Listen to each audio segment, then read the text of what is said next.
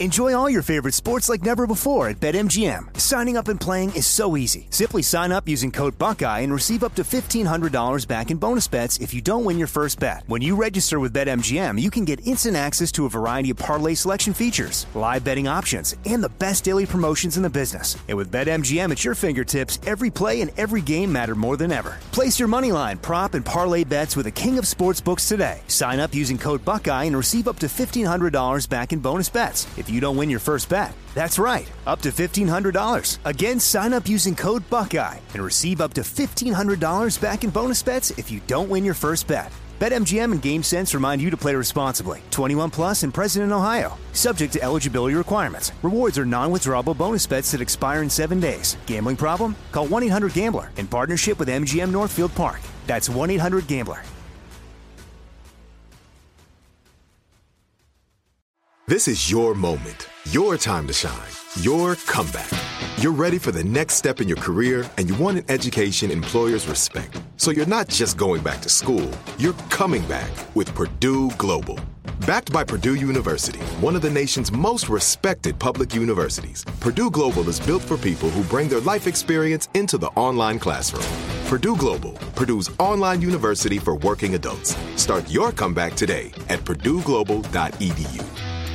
When you buy Kroger brand products, you feel like you're winning. That's because they offer proven quality at lower than low prices. In fact, we guarantee that you and your family will love how Kroger brand products taste, or you get your money back. So next time you're shopping for the family, look for delicious Kroger brand products because they'll make you all feel like you're winning. Shop now, in store, or online. Kroger, fresh for everyone. From Luminary, this is British Villains. Here are eight basic rules to make your life easier as a villain, as laid out to me by my dad. 1. Never give a policeman your name. 2. Never carry any form of identification. 3. Never get dropped off outside your house, ever. Even to this day, when I get an Uber, I make sure I go to the next door neighbour's house. 4. If a fight breaks out, just walk away. There's no point. You can be the toughest guy in the world, but you can't stop a bit of lead. 5. If you didn't heed number 4 and have to punch someone, wait until they're lighting a cigarette so their jaw is open and you can break it easier. I realise that some of these tips probably work better for his generation. Anyway, 6. Anytime you're parking your car, park facing out so you can get the fuck out quicker. Finally, number 7. My dad would tell you, as an opportunist himself, keep your eyes open. Not just for danger, but for opportunity. I'm William Green, and this is British Villains.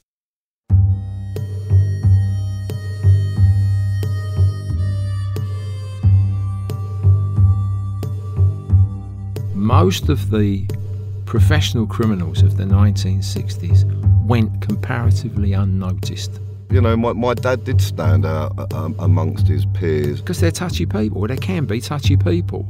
So the, the personal can overlap into business. The robbing wasn't about the money, it was about the planning and, uh, and getting away with it.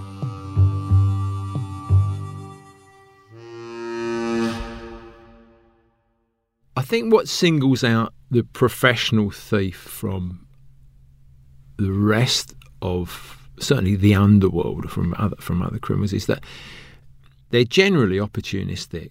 Here's Dick Hobbs, our resident criminologist. When I was doing my research, I used to love being in a car or a van with a professional thief because driving down an ordinary high street, he would see things that I didn't see. I would see a series of shops and some people shopping, but he would see alarms, he would see doors, he would see windows, he would see grills, he would see he would see all kinds of things that I didn't see. So they're opportunistic. They're constantly looking for gaps for for the lowering of security and gaps in in in, in the marketplace, if you like, that they can in, literally enter into. I remember another piece of advice my dad told me: never park next to a van with a sliding door. Imagine that's in your head every time you park at Tesco's or Ralph's. Basically, my dad's been on his toes for 60 years, always hyper aware of his environment. Here's Professor Hobbs again. That's what they've got in, in common. They've all got in common with each other. You know, they don't really want to get out in the morning and go to work. They'd rather get up at midday, go to the club, go to the pub, meet their friends, do whatever they're doing, socialise, do that stuff, till the money runs out, and then somehow they've got to go and do some more, whether it's dealing in stuff, whether it's stealing stuff, whatever. That's it. But the last thing they want to do is to be like ordinary people who they regard as being a bunch of mugs because they get up in the morning and they work for eight or ten hours. They go home and they watch reality television and they go to bed and they get up the next day and do it all over again. And they regard that as a waste of life. And there might be something in that. And that's why we're interested in criminals because their justifications kind of question us and hit a certain note in most of us. I'll be honest, I don't agree. I think my dad has enjoyed the hell out of his life, but not without a decent amount of slog. Like we've mentioned before, many villains had aspirations to run successful companies and did. Hard work was part of the game back then, misguided at times, and it often meant burning the candle at both ends. But hard work all the same. In my 20s, my mates were always asking him to tell stories about being a criminal back in the day, and the stories could change depending on the audience, and definitely got better with a female crowd. The lifestyle can be exciting. Yeah, it can be very exciting. That that's that's gets underplayed. You know that that buzz, that excitement. They don't all talk about that. Over the years, I've spoken to people. You know, they don't all talk about the excitement, the buzz of doing it, but some of them do. And the buzz of actually doing the crime and getting away with it is important. It, it, for some of them, that's as important as the money they make and what they can spend it on. But it, it brings to brings to light this this issue about um, business and, and the personal. When sometimes the business and personal collapse into each other, and it's difficult to unpack. You know, was this a was this a personal thing or was it just about business? And they're very, very difficult to unpack. And a lot of disputes in this world, a lot of disputes are about uh, that result in violence are, are to do with uh, someone treading on someone's toes, someone looking at someone's girlfriend, someone knocking over someone's drink, someone disrespecting someone, etc., etc., etc. Because they're touchy people, they can be touchy people. So the the personal can overlap into business. Um, if you are touchy and you've stabbed someone for treading on your toe, that can actually be good for business because it gives you a reputation of being a complete and utter nutcase. So that's your price has just gone up. Let's pause for a moment. Let me tell you a story. So, one afternoon, my sister is drinking at a local wine bar. There's this bloke mouthing off at the bar, being disrespectful, giving my sister a hard time, not leaving her alone. She calls my dad at home to tell him what's going on. Dad walks into my bedroom and announces, We're going out. He tosses me the car keys. Now, I was only 15 at the time, so I wasn't legal to drive. I knew how to because my dad had already taught me. Anyway, I drove down there, and when we arrived at the bar, he said, Turn the car around, face it towards home. I'm going to go and get your sister. A little later, my sister comes out, followed by some bloke flying through the front window of the wine bar. Fuck me, that was a sight. Moments later, my dad's back in the car. He looks at me and says, Drive home carefully, son. Years later, I asked him, Why was I driving? And he says, Plain as can be, Well, because I'd had a drink and it's illegal to drink and drive. Don't ever do that. It appeared that his moral compass didn't apply to chucking some bloke through a plate glass window. By the way, I can't confirm or deny whether he did actually throw that bloke. That could have been a coincidence. For most people, crime doesn't pay, and for 99% of criminals, it's a dreadful idea. It hurts people and it can destroy families. Crime makes life complicated, especially for the children of convicted villains. It wasn't until I started making this podcast that I'd ever met anyone else who had a villain for a parent. Talking to Nick Reynolds, Bruce Reynolds' son, can be a bit eerie. Some of our experiences growing up are freakishly similar. He was a true romantic and, and, and an adventurer. I mean, for him, the robbing wasn't about the money; it was about the planning and uh, and getting away with it. I mean, I think he might have been a, a, a, a, particular kind of social type. I mean, there's a paragraph here that I, wanted to read out. This is from a book called Psychological Survival. Um, the experience of long term imprisonment, written by Professor Stanley Cohen and Professor Laurie Taylor. And um, this is one of my dad's books. These two psychologists used to come and visit my dad um, in, in prison. Nick's dad, Bruce, was sentenced harshly to 25 years in prison for his role in the train robbery. He died in 2013. I see this is marked out here where he's put a post note fairly accurate representation of who I am. And uh, I think this kind of sums up your question far more uh, uh, better than I can. Here we go. So. The confrontationist and symbiotic offenders have fairly well defined relationships to the world of law and authority, but the man who concentrates upon trumping or outflanking has not. He raids the world of property and those who control it in much the same way as the international oil company's executive descends on new count countries to scheme for their mineral wealth. He is at home or aspires to be at home in the world of the international set. When on the run, he gravitates to the south of France rather than South London, and if his occupation were legal, he would be the perfect target for the Rothmans international advertisements. His front will be antique dealer rather than scrap merchant. His orientation to leisure values is hedonistic, but he is a cool rather than a tough hedonist. He is essentially professional in that his jobs are planned with considerable ingenuity and executive skill. But the Raffles gentleman criminal air he sometimes cultivates, his distaste for the heavy stuff, and his eventual aspiration to retire on the proceeds of the one really big one make him somewhat of an outsider to the criminal subculture and its prison variant. I mean, that's pretty spot on, I and. Uh, and yeah, and uh, you know, my, my dad did stand out uh, um, amongst his peers. Nick is a member of the band Alabama 3, also called A3. Their best known song is Woke Up This Morning, best known because it plays during the opening credits of The Sopranos. Bit of irony there. I've said it a dozen times on this show so far, and I'll say it again. When it comes to the great train robbery, trying to get the truth, trying to get a single viewpoint, it's impossible. It's mythology at this point. Let's just recap.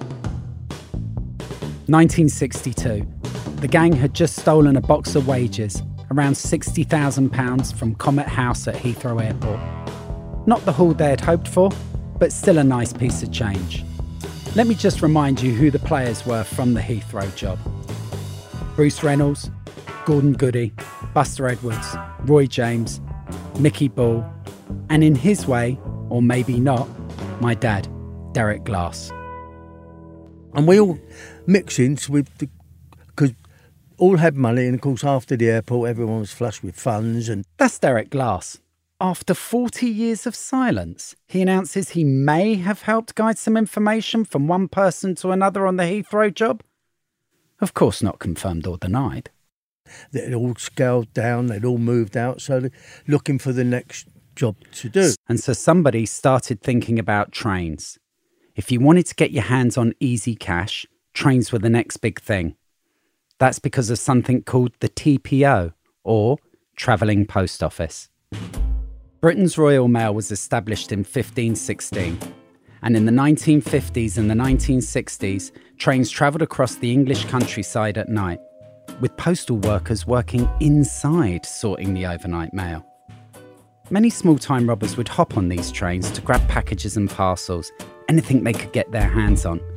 But it was hit and miss, and there was no way to tell what you were actually stealing. But some of these trains would also be carrying mail bags of cash that were being sent between banks. And the amazing part was that much of this money would end up being incinerated, meaning it would be untraceable. The reason why there was this money being transported is that at that time, of course, there were no credit cards. This is Nick Russell Pavier. He wrote one of those many books on the train robbery. A lot more cash in circulation. People spent money in cash, they were paid in cash. And the system in the banking uh, world in those days was that regional banks would hold a certain amount in the bank, but anything surplus to their day to day requirements, particularly after a bank holiday, would be returned to head offices in London. So, every night you got diesel locomotives with the royal coat of arms painted on the side, hauling carriages across the country. Packets of £5 notes, £1 notes, 10 shilling notes, thousands and thousands of pounds chugging around the nation under the cover of darkness. I'm Graham Satchwell. Graham Satchwell is an author like Nick, but for many years he was also a transport policeman. For 31 years, uh, I was uh, a policeman, and I've served in every rank of CID from detective constable at the remarkably young age of about 21 to uh, detective chief superintendent aged 50. Graham joined the British Transport Police in 1968. That was just five years after the Great Train Robbery. For generations, the British Transport Police covered the docks and the railways. The main docks, the main railways, most of the main docks and railways uh, across the country. Now, you'd think this being the Royal Mail, with the royal insignia slapped on the side of the trains and so much money on hand, the carriages would be guarded by someone. This was, after all, the Queen's fucking train. British Railways were transporting large amounts of money on a nightly basis on trains that were unguarded, with no communication system and very flimsy security. That's right, unguarded. Unfucking believable. A few bars on the window, but really, that's it. To be fair, as we'll learn later, some of the TPOs were better secured. But my point stands because in the early hours of August 8th, 1963, the night of the Great Train Robbery, there were no guards on board, no transport police. One has to say that they were sort of caught with their trousers down, really. And what was remarkable is that nobody had bothered or not bothered. Nobody had thought of stealing money from those trains before because it was it was a piece of cake really, with no guards and vast amounts of money being transported up and down in the middle of the night on trains. All you had to do is stop one. According to my dad, Bruce Reynolds and the crew had tried to stop trains before. They did some train work before because I think Wisbey did the first one going to Brighton. Wisbey is Tommy Wisbey another associate of our guys. He was actually a member of a rival crew known as the South Coast Raiders. I was able to track down his daughter Marilyn to get her side of things. I'm Marilyn Wisbey, daughter of Thomas Wisbey, who was convicted for the big Royal Mail train in 1963. As far as I know, he just worked in a shop and he was a good provider you know, Christmas, holidays, or Easter, we'd always have new clothes or summer clothes. Marilyn was only nine when her dad was jumping on and off trains, but she has pretty clear memories of the time leading up to the robbery. 1963 was about, I would say, about 15 years after the war, so there were still bomb sites about in central London, south side of London, and we lived in a, a two bedroom masonette, uh, high rise block of flats. And I do remember my dad's friends dressed in suits.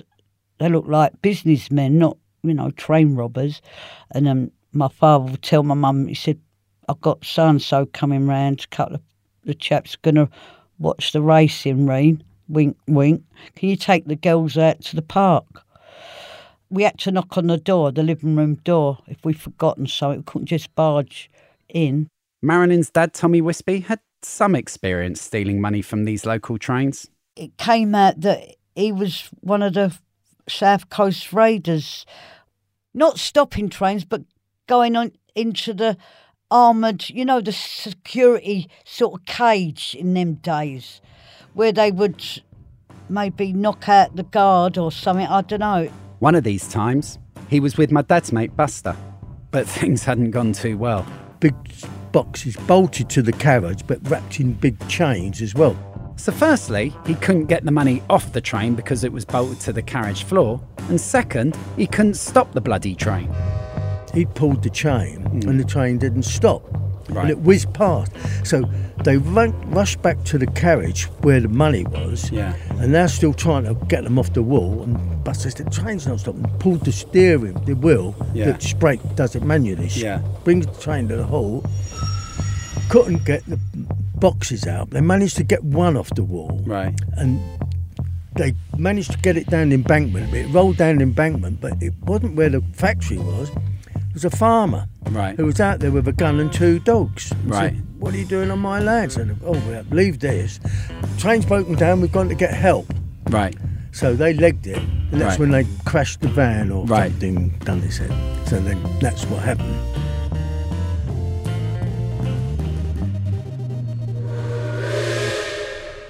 Let's pause for a moment. So it's pretty clear that most villains knew that there was money to be found on these post office trains. But how much money are we talking about? Was it enough money to risk getting caught and doing time for?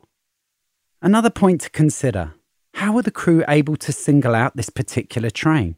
How could they possibly have known that this train would have such a massive haul inside? This is where information gathered by my dad came in very handy. So he knew this bloke called Terry. He was a mate from way back when, when they were just street urchins in South London. Terry was all grown up now and owned a legitimate business that cleaned cafes at London railway stations. One morning, while doing his rounds at Euston Station, Terry noticed one post office train that was being heavily guarded by the police. After a bit more digging, he discovered that this was the Up Special. Special because it was a Royal Mail train that was used to transport used banknotes from Scotland to London and all the banks in between. Put simply, this was a travelling bank vault. Terry told my dad, and my dad knew exactly who to share this information with. The crew that knocked off Heathrow were hungry for a bigger score. They now saw their future in locomotives. Now, exactly which train to rob, exactly when, is something we'll get into in the next episode. For now, it's about trying to assemble the right crew for the job.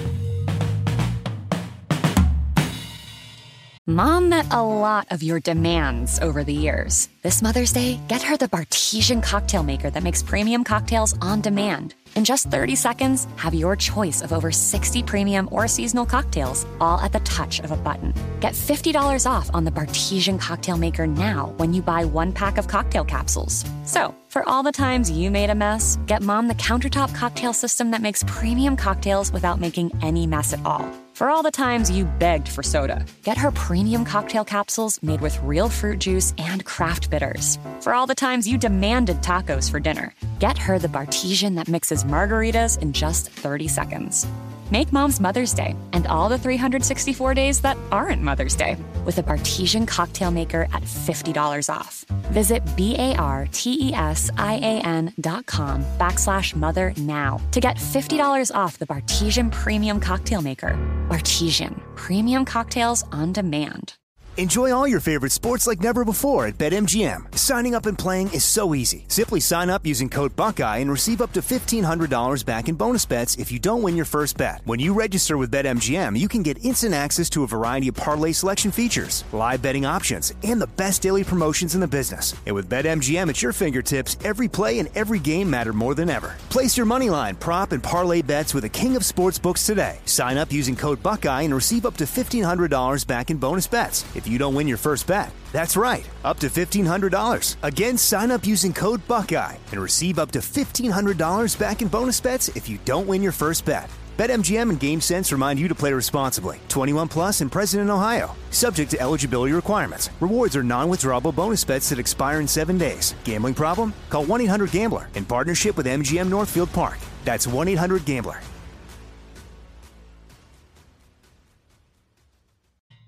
This is the way that most criminals work. They work as individuals, they work in small groups, they're quite anonymous. They don't announce themselves, they don't get in the newspapers, they make their money and then they disappear and they, can make, they might come back to make some more or they might invest in a business, etc., etc. So, unless they're associated with one of these iconic groups, most of the professional criminals of the 1960s went comparatively unnoticed. Bruce Reynolds says in his autobiography Every member of a gang has a job to do, and success depends upon each one of them playing his part. On the night of the Great Train Robbery, there were 16 or so villains on the tracks, all playing a part.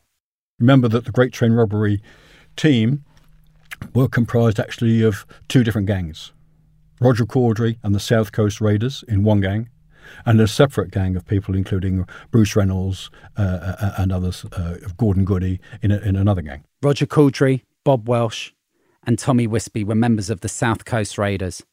They were recruited for the job because, as I mentioned before, they actually knew a few things about stealing from trains. As far as the Great Train Robbery was concerned, these were not so much two gangs as two um, networked groups who came together to work. And that's how that, that South Coast gang comes together. And the South Coast gang, Coast gang uh, are kind of interesting because they don't have the big names that the, the, the, the London gang had. They don't. They're not regarded as these iconic criminals, but they were just as competent, and they actually had quite a long history of making money, and particularly a theft from from railways. Anyway, they they actually had this. The link to the raiders was through my dad's mate Buster. Buster and Tommy Wisbey had both worked together previously with Freddie Foreman. Well, see, what you've got to understand is that the South Coast Raiders, they were anything but slapdash. They'd committed something like 30 robberies, which used the word robbery. Um, but in fact, they were generally thefts. Theft plus violence equals robbery. They weren't always violent, sometimes they were. But they'd committed 30 crimes involving the theft of mailbags from trains undetected. They never got caught. So the, the, the planning and care was right at the forefront of their operations. All we need to know is that they had the right work experience for the job. One of the issues with the, the, the, the, robbery was this. Imagine you're planning it. You're saying, okay, well, we, we, we know now that if we attack at this geographic point, uh, at this particular time of day, we'll have 30 minutes to unload what could be as much as 5 million quid. Right. The next question you ask yourself is how many men will it take to unload that lot and get the get the get the money down to the vehicles and get the car the vehicles away? So if you did that calculation, you'd probably come up with about 15 men. The South Coast Raiders had already figured out the technicalities of getting on and off the train. This would save Bruce Reynolds and the crew a crucial amount of time in the planning stage. Before things could go any further, a deal had to be struck. The truth is that, having spoken to Tom Wisbey, uh, one of the great train robbers on this point, he told me, and it's now accepted, I think, that um, he uh, or one of the other South Coast Raiders, of which he was one, um, was approached um, by um, the Goody gang. Now, Gordon Goody was Gordon Goody and Bruce Reynolds, uh, Buster Edwards. They worked separately they were um, um, conducting their own operations and generally failing. They nearly got caught on several occasions. That's common ground too. They came to the South Coast Raiders and said, "Can we have your technical guy? We want to use this technical guy you've got." And the answer was no, not interested. Uh, and then a discussion took place. This is the job. This is the deal. Uh, but what the South Coast Raiders made clear was that if Roger was in, they were all in. But in reality, we know from the mathematics that they would actually have needed about 15 men anyway. The merger is complete. People ask, well, if these crimes had been committed before, what was so special about the Great Train Robbery? Well, the truth is, uh, there were two things special about it. The South Coast Raiders um, were chugging along, stealing what we might call the value of a house about once a week. So they might take, in today's terms, £200,000 a week, might leave it three weeks, have 50, 50k off a train, making good, very good money. Um, and at government level, no great, no great uh, shockwaves are caused. But when then they see they have the audacity to stop a mail train, um, hold it up uh, in the middle of the countryside, and steal 2.6 million or more thereabouts. Actually, the exact amount, depending on which book you read, it varies, but we know it was about 2.6 million.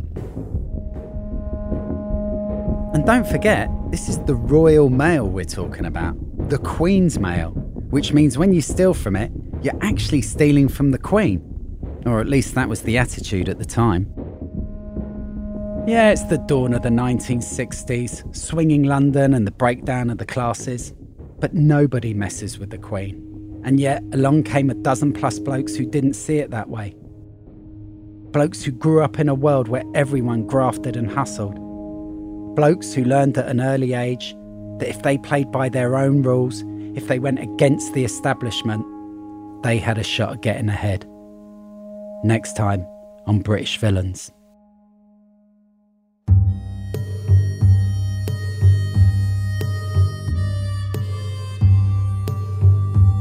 Was obvious you were going to need a lot of people to pull it off. There were various army bases in the area. Bruce got his army uniform, Major's cap, the officer and the gentleman glasses and moustache. They didn't know exactly how much they were going to steal, and none of the men in the team really wanted to let those mailbags out of their sight until they'd opened them up and counted how much they'd got, and everybody got their share.